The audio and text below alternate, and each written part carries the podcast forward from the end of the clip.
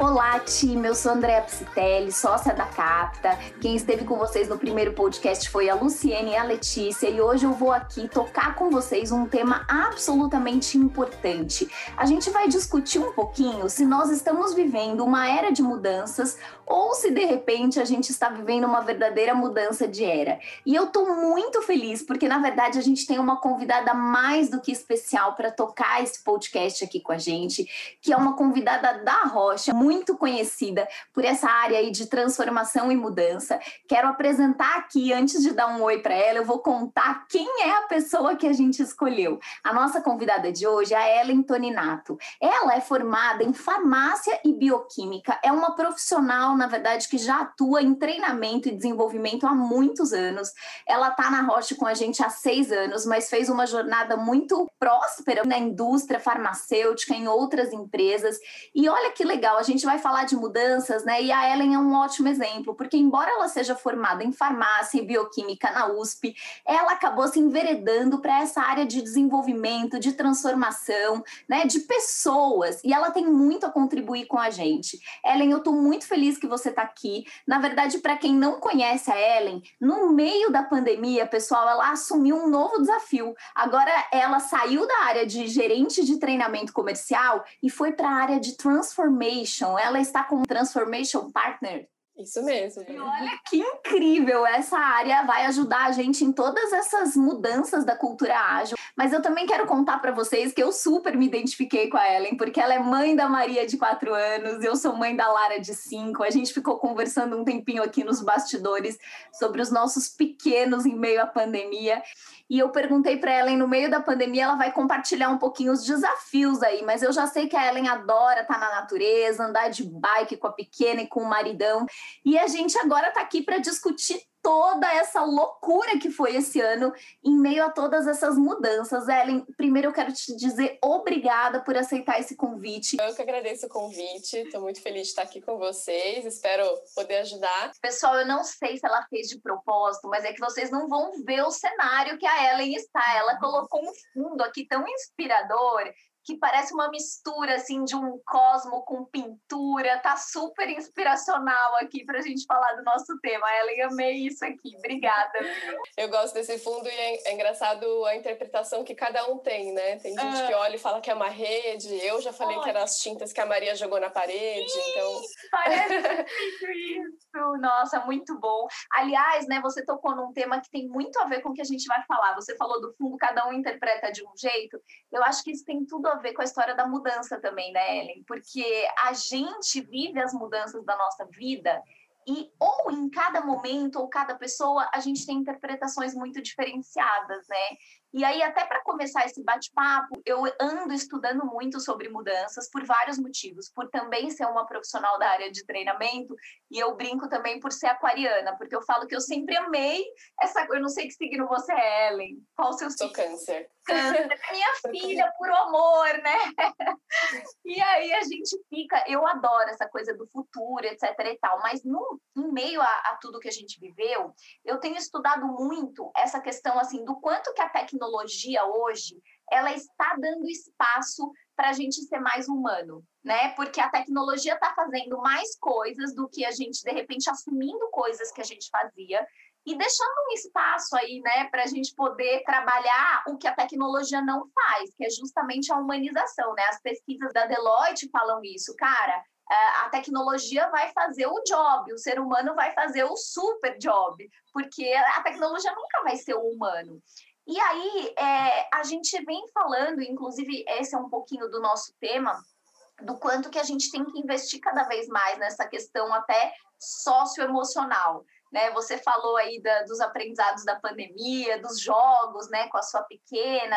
E aí eu queria ouvir tua opinião em relação a isso. Embora você seja, né, de uma área bastante técnica e casada com um engenheiro que deve ter uma uma mente bastante pragmática, eu queria te ouvir o que, que você acha sobre isso. Você acha que essa tecnologia de verdade ela vai dar espaço para a gente investir mais na humanização?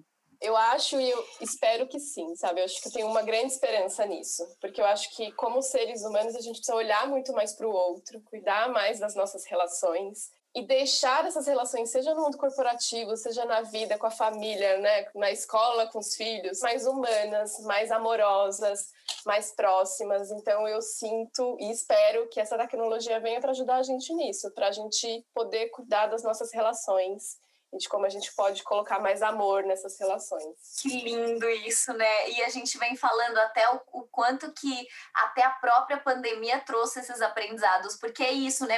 A tecnologia, ela não diferencia mais uma empresa da outra, né? Todo mundo tem. A tecnologia, ela aproxima, inclusive na própria pandemia, né? Ela tá aproximando aqui eu e você estamos juntas, mas não estamos fisicamente. Só que o que diferencia é a humanização, né, Ellen? Então, assim, não tem, não tem, mais essa, cara. A gente que tem, que é mãe, inclusive, eu, eu costumo brincar. Eu falo, esses nossos pequenos, eles já nascem com o instinto de ser um nativo da tecnologia. Mas se a gente tiver que investir, eu não sei como é que é com a Maria, né? Eu sempre brinco com a Lara. Eu falo, filha, você vai ter a vida toda para brincar com tela o negócio é aqui, ó, é o sócio emocional. Então eu tento fazer uma, não sei como é que você faz com a Maria nesse sentido, mas é um grande desafio, né? Ela, ela acho que como toda criança, né, nasceu nesse mundo, até ela faz parte. Mas a gente sempre tenta colocar limites e ela se coloca limites também, assim, muito para porque acho que a tecnologia ela pode nos aproximar, mas ela pode nos afastar também, né? Se a gente ficar muito só nela e não olhar para o outro, eu acho que isso a gente, então é a gente que vai ponderar e trazer esse equilíbrio, né? A gente quer essa tecnologia para quê? E eu sou, acho que eternamente esperançosa de que ela sirva para realmente para a gente se aproximar mais, para a gente estar mais próximos. Os meus melhores amigos estão em diferentes partes do mundo, né? E eu fico imaginando como seria isso se a gente não tivesse uma tecnologia para a gente se aproximar, para a gente acompanhar a vida um do outro, até nessa pandemia, né? Eu tenho uma amiga que ficou grávida na pandemia e teve um filho na pandemia.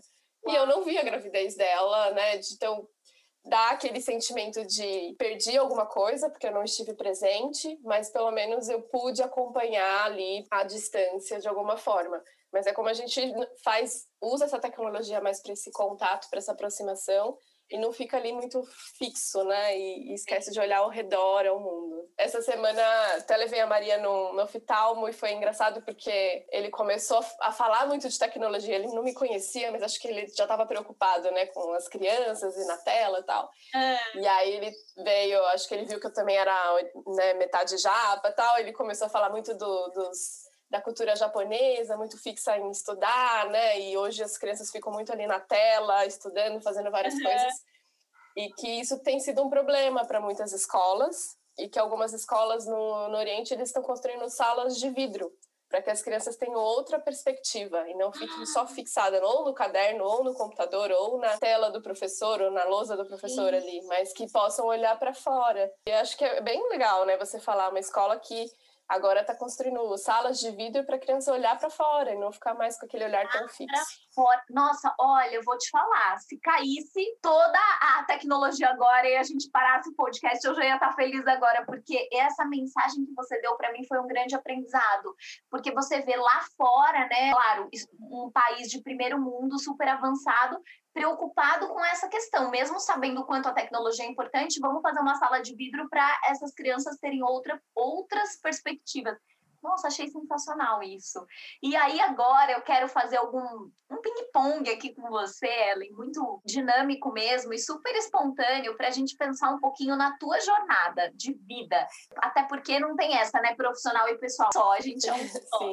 E quando a gente fala em mudança, que é o nosso tema aqui desse podcast, eu como psicóloga, o nosso cérebro geralmente, né, eu, eu sempre costumo dizer, embora a gente tenha uma máquina incrível que possa se expandir num limite que a gente ainda nem conhece, a gente também tem essa máquina paradoxalmente querendo trabalhar para manter o status quo. Então é aquela coisa, né? O cérebro ele tá lá tipo, cara, se você pedir, eu vou, mas se você não fizer nada, eu vou preferir ficar aqui no meu conforto. E às vezes isso faz com que a gente sofra com alguma mudança do ambiente, alguma mudança brusca. E aí eu queria te perguntar se você já se viu em algum momento da sua vida, da sua carreira, sofrendo por uma mudança que não tinha como voltar atrás, assim. Como foi isso? Se isso aconteceu com você já? Eu acho que mudança e dores, angústias e medos em relação à mudança acontece na vida da gente desde que eu me lembro, assim, primeira memória que eu tenho de desde que eu nasci, né?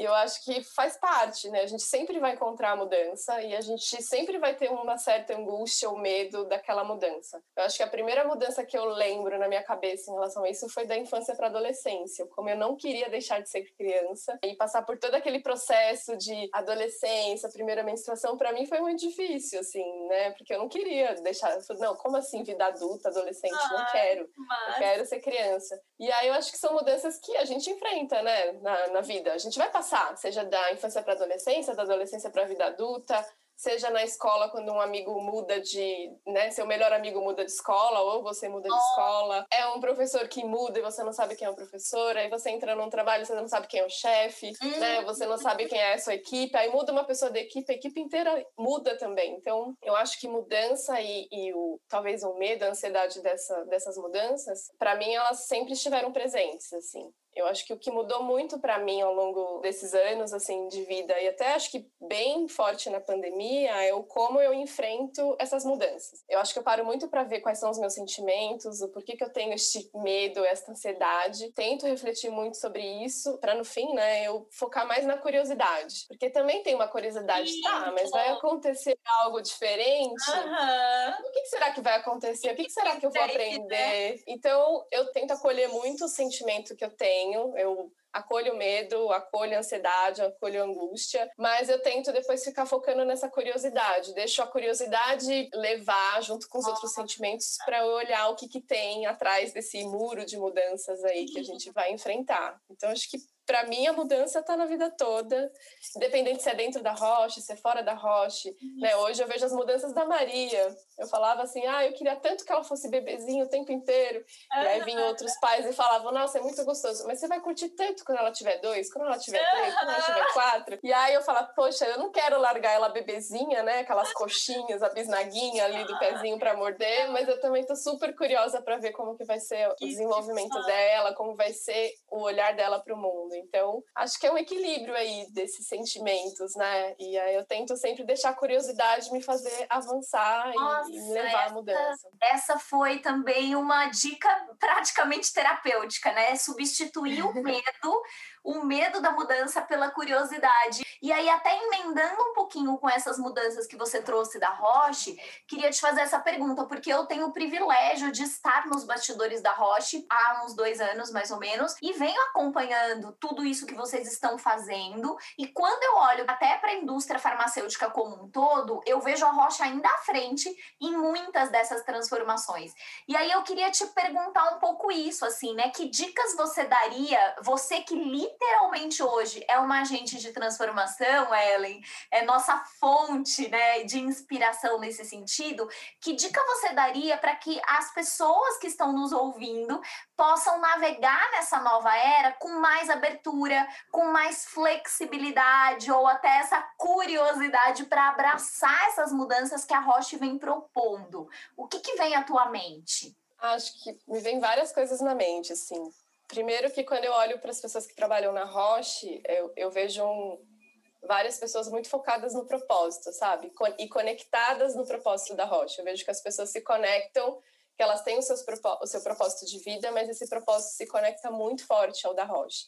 Então, acho que a primeira dica é, a gente está, assim, numa uma grande mudança, isso pode gerar ansiedade, gera ansiedade, gera alguns medos, porque a gente não sabe o que vem depois, né? E aí eu acho que Primeiro é relembre, assim, se reconecte a esse propósito. Eu acho que é super importante, porque Legal. já dá aquela paz de espírito, né? Não, tem um porquê da gente estar tá fazendo tudo isso. Perfeito. E eu vejo isso muito forte em todo mundo ali dentro da rocha. E aí eu acho que as dicas que eu posso dar é o que eu tenho feito para mim, né? É primeiro acolher os meus sentimentos. Então, o que, que eu tô sentindo?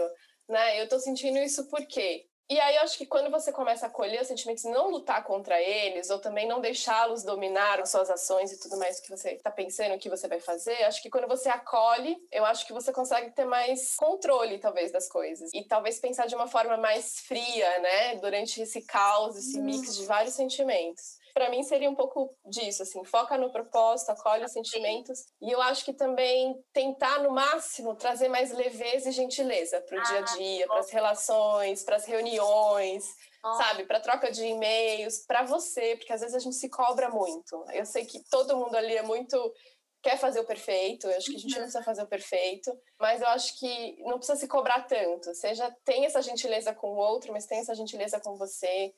Tenta trazer essa leveza para o seu grupo que você está trabalhando e que esses sentimentos agora nessa mudança eles são normais e que bom que eles estão aqui, né?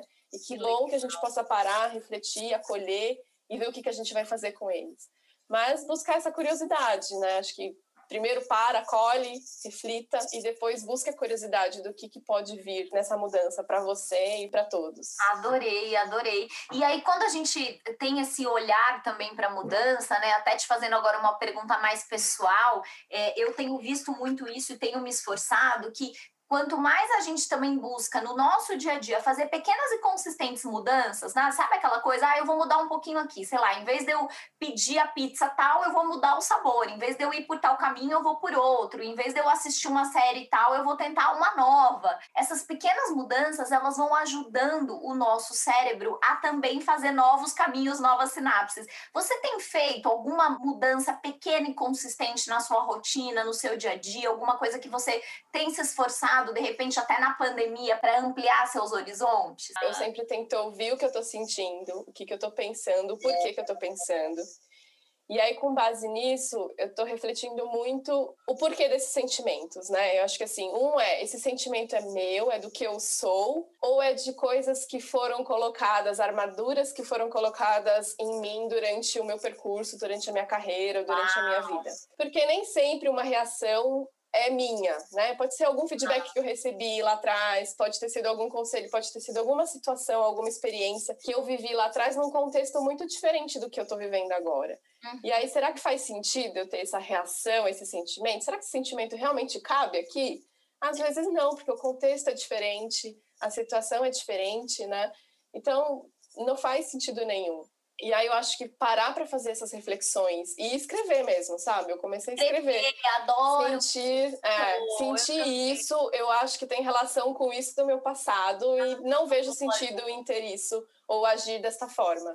Então, eu acho que isso tem me ajudado muito a conhecer mais sobre mim e o que, que eu carrego ah. e o que, que eu tenho que deixar para trás, né? É quase um exercício de desconstrução e reconstrução uhum. agora. Então, tem coisas que eu acho que não, não faz mais sentido estar na Ellen agora, né? Nossa. E aí eu tenho tentado tirar essas armaduras aí que eu fui carregando ao longo desse tempo. Eu acho que é o, o que mais Faz mudou, sentido, talvez, nessa né? pandemia. Né? sentido, gostei. E aí eu quero te fazer uma, uma última pergunta, assim, mas bem futurista agora, né? Olhando para a tendência, já que a gente está falando realmente, né? A gente vive uma nova era. Se você estivesse ajudando a gente, cada ouvinte aqui desse podcast, a traçar um caminho de tendências de carreira, vamos imaginar, ou do mercado de trabalho. Que novidade que você acha que vai fazer parte da nossa rotina em pouco tempo, Ellen?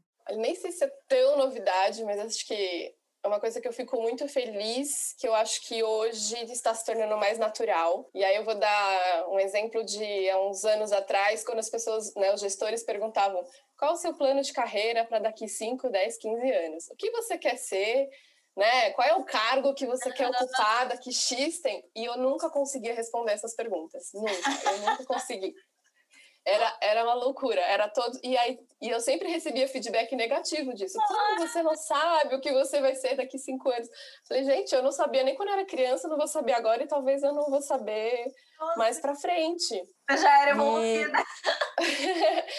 Mas era ruim porque eu me senti, eu sempre ficava muito pesada depois desses feedbacks, porque eu falava, nossa, todo mundo tinha, né? Quando você nossa, conversava com um amigo, com um gestor, todo mundo tinha o plano, né? Você ia para uma entrevista, era uma, era uma pergunta que as pessoas faziam, o que, que você quer ser? Como é que você se vê? E aí, né, eu ficava tentando, em entrevista, você ficava tentando ver o que que eu falo, né? Como é que eu falo? E aí eu comecei a ver, agora, isso tem mudado, né? Pelo menos eu vejo muito na Roche. A gente tem tido conversas diferentes. E eu sempre falava muito nessas conversas com gestores, em entrevistas, que eu, eu não sei, eu, eu me vejo fazendo o que eu gosto o que me dá prazer, o que me faz feliz. E é uma coisa que, assim, no meu primeiro processo de estágio eu nunca vou esquecer. Eu tinha que fazer uma apresentação sobre mim, me vendendo como produto.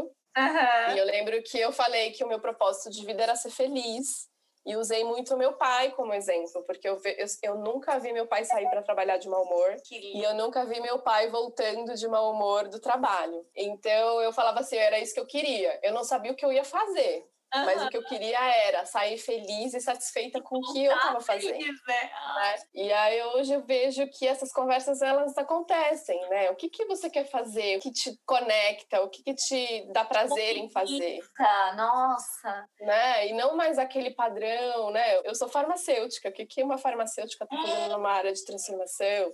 Né? E eu tenho vários amigos nesse, nesse estilo, sociólogo que hoje trabalha dentro de marketing. Então, eu acho que não é mais um plano de carreira. Ah. Acho, né? Mas eu acho que é você se conectar com aquilo que te faz feliz, com o seu propósito para mim essas conversas elas começaram a ficar mais naturais no mercado eu acho que talvez eu vejo com alguns amigos outras empresas que não é tanto assim uhum. mas eu já vejo um movimento mais forte agora do que talvez quando eu estava no começo de carreira nossa, Ellen, estou tão feliz que a gente se conheceu e se encontrou, porque isso vai tão de encontro a tudo que a gente acredita, a gente está vivendo uma era de multicarreiras. Então, olha que lindo isso que você falou. Você é uma farmacêutica que trabalha em transformação. Aí você vai ter um cara que é sociólogo e faz uma outra história em marketing. E de repente vai ter um cara que se formou em música e vai querer trabalhar com storytelling dentro das organizações. E a gente não tem mais essa de caminho fixo. Então eu falei que você já era evoluída, né? Porque, cara, é tão longe, cinco anos. Se você parar para pensar, até o Instituto do Futuro fala, gente, até 2030, 85% das profissões que vão existir ainda não existem, em pouquíssimo tempo. Então, o que, que são cinco anos? É muito tempo para muito avanço tecnológico e de desenvolvimento e inovação. Então, eu acho que a grande tendência, e a gente está super alinhada nisso, é a gente abrir mão dessa coisa de cargo. Né? Não é o cargo, é o propósito, é o cara que ele não vai trabalhar para se aposentar, até porque a gente vai viver muito, muito mais, né? A gente vai viver 120 anos. É o cara que entende que o trabalho é um estilo de vida. E ele está lá navegando entre o caos e a ordem, né? Mas sempre com propósito, prazer, aprendizado, tudo isso misturado, porque a jornada é infinita. Né? Então, olha você aqui hoje, super cheia de prazer, de propósito, daqui a pouco saindo de férias. Se isso fosse, sei lá, há 30 anos, a pessoa ia estar assim, nossa, eu não acredito, cara, no dia das minhas férias. Então, assim, é, eu quero te agradecer por esse dia incrível, assim, por essa, essa toda essa troca que a gente fez. Infelizmente é um bate-papo muito rápido e eu queria tomar liberdade, pessoal, de sugerir um exercício baseado nessa resposta que a Ellen deu há pouco para gente, que ela falou do escrever, né, do quanto que o escrever é importante e ele realmente faz com que a gente aterrisse o nosso aprendizado. E eu queria deixar essa provocação para vocês, convidar cada um de vocês que são ouvintes aqui do nosso podcast e também agentes de mudança da própria carreira. Eu gostaria que vocês escrevessem três grandes mudanças que mexeram com vocês nesses últimos meses, nesses últimos seis meses, e o que você sentiu, né? Tô me inspirando aí no que você falou, né? O que que teu corpo sentiu, o que que tua mente percebeu é, e o que, que você aprendeu com cada uma dessas mudanças, né? E aí vou mais além, considerando que a gente está aí numa época de renovação, de transformação constante, considerando que próximas e certas mudanças virão, né? Como é que você acredita que o teu corpo e a tua mente podem agir para proporcionar uma adaptabilidade ainda melhor? Pensando em toda essa essa história da Ellen. E aí eu queria deixar um tempinho aí para você fechar e agradecer e depois eu vou te contar que eu tenho uma homenagem para você, Ellen, aqui. Homenagem? Nossa, é... eu sou chorona, lembra que eu sou canceriana. Não, mas é que eu tenho uma coisa que é muito a sua cara. Não, eu acho que agradecer muito o momento, assim, tô super aberta, quem me conhece sabe que é só chamar no Hangout, marcar um horário, a gente toma, toma um café virtual por enquanto, Ai, né? em breve, quem sabe um café físico. Sim. E que para mim esse, esse papo, né, esses papos que a gente tem de café, de essas relações são as mais importantes do meu dia a dia, assim. Então eu adoro e vou ficar super grata pelo contato. Ai, que legal. Eu já tô na lista do café, tá? Do virtual ah, então tá bom. para quando a gente voltar depois da vacina, depois de tudo. E Vou cobrar. E o que eu tenho de homenagem para você, Ellen, é porque enquanto eu fui pesquisar a tua história, né? A gente sempre vai fazer o papel de stalker aí, de quem que a gente vai entrevistar.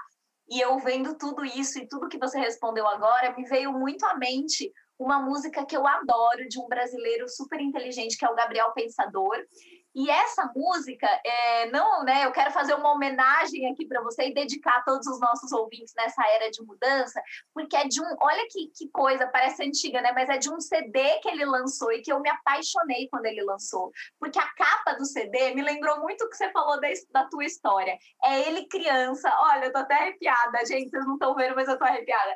É ele criança na frente do CD e atrás ele é adulto. E o tema do CD é assim: seja você mesmo, mas não seja sempre o mesmo.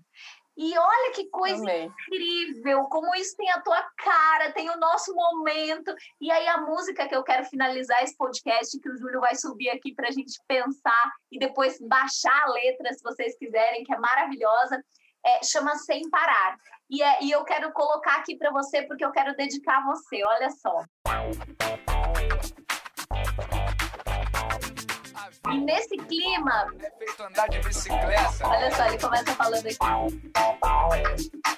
Se parar, você cai. E antes que o Gabriel continue, eu quero agradecer a Ellen, a gente fechar em alta com essa música maravilhosa. Ellen, obrigada por tudo, foi incrível. Começa a ouvir aqui essa música que é a sua cara e vai para suas férias com essa playlist porque ela é maravilhosa. Obrigada por tudo. Aproveita com a Maria, aproveita com o Bruno, vai ser incrível suas férias, viu? Ó, super beijo obrigada. Obrigada, Andréia. Quando sente de repente que era tudo muito simples, vai em frente que você entende. Boa sorte, firme e forte, vai pra força da mente. Vai sabendo que não há nenhum peso que você não aguente. Vai na marra, vai na garra, vai em frente. Se agarra no seu sonho com unhas e dentes. Pra saber o que é possível, é preciso que se tente. Conseguir o impossível, então tente. Sempre alimente a esperança de vencer. Só duvide de quem duvida de você.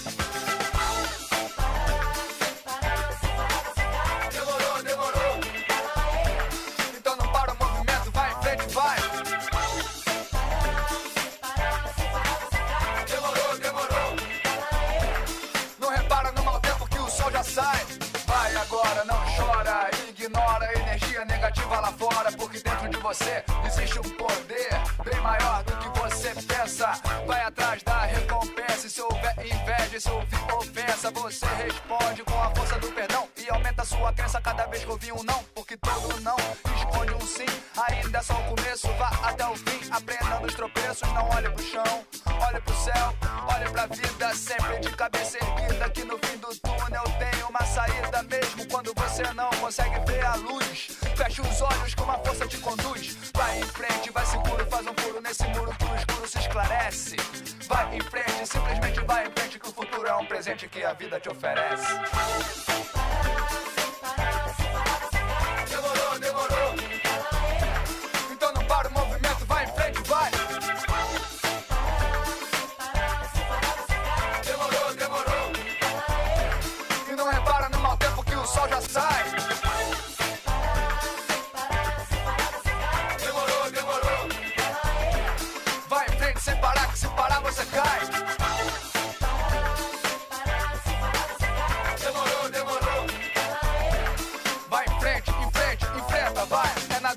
recém-nascido aprende a chorar. Pra encontrar a cura, você tem que procurar. É no choro que o recém-nascido aprende a respirar. Então respira fundo que a vitória tá no ar.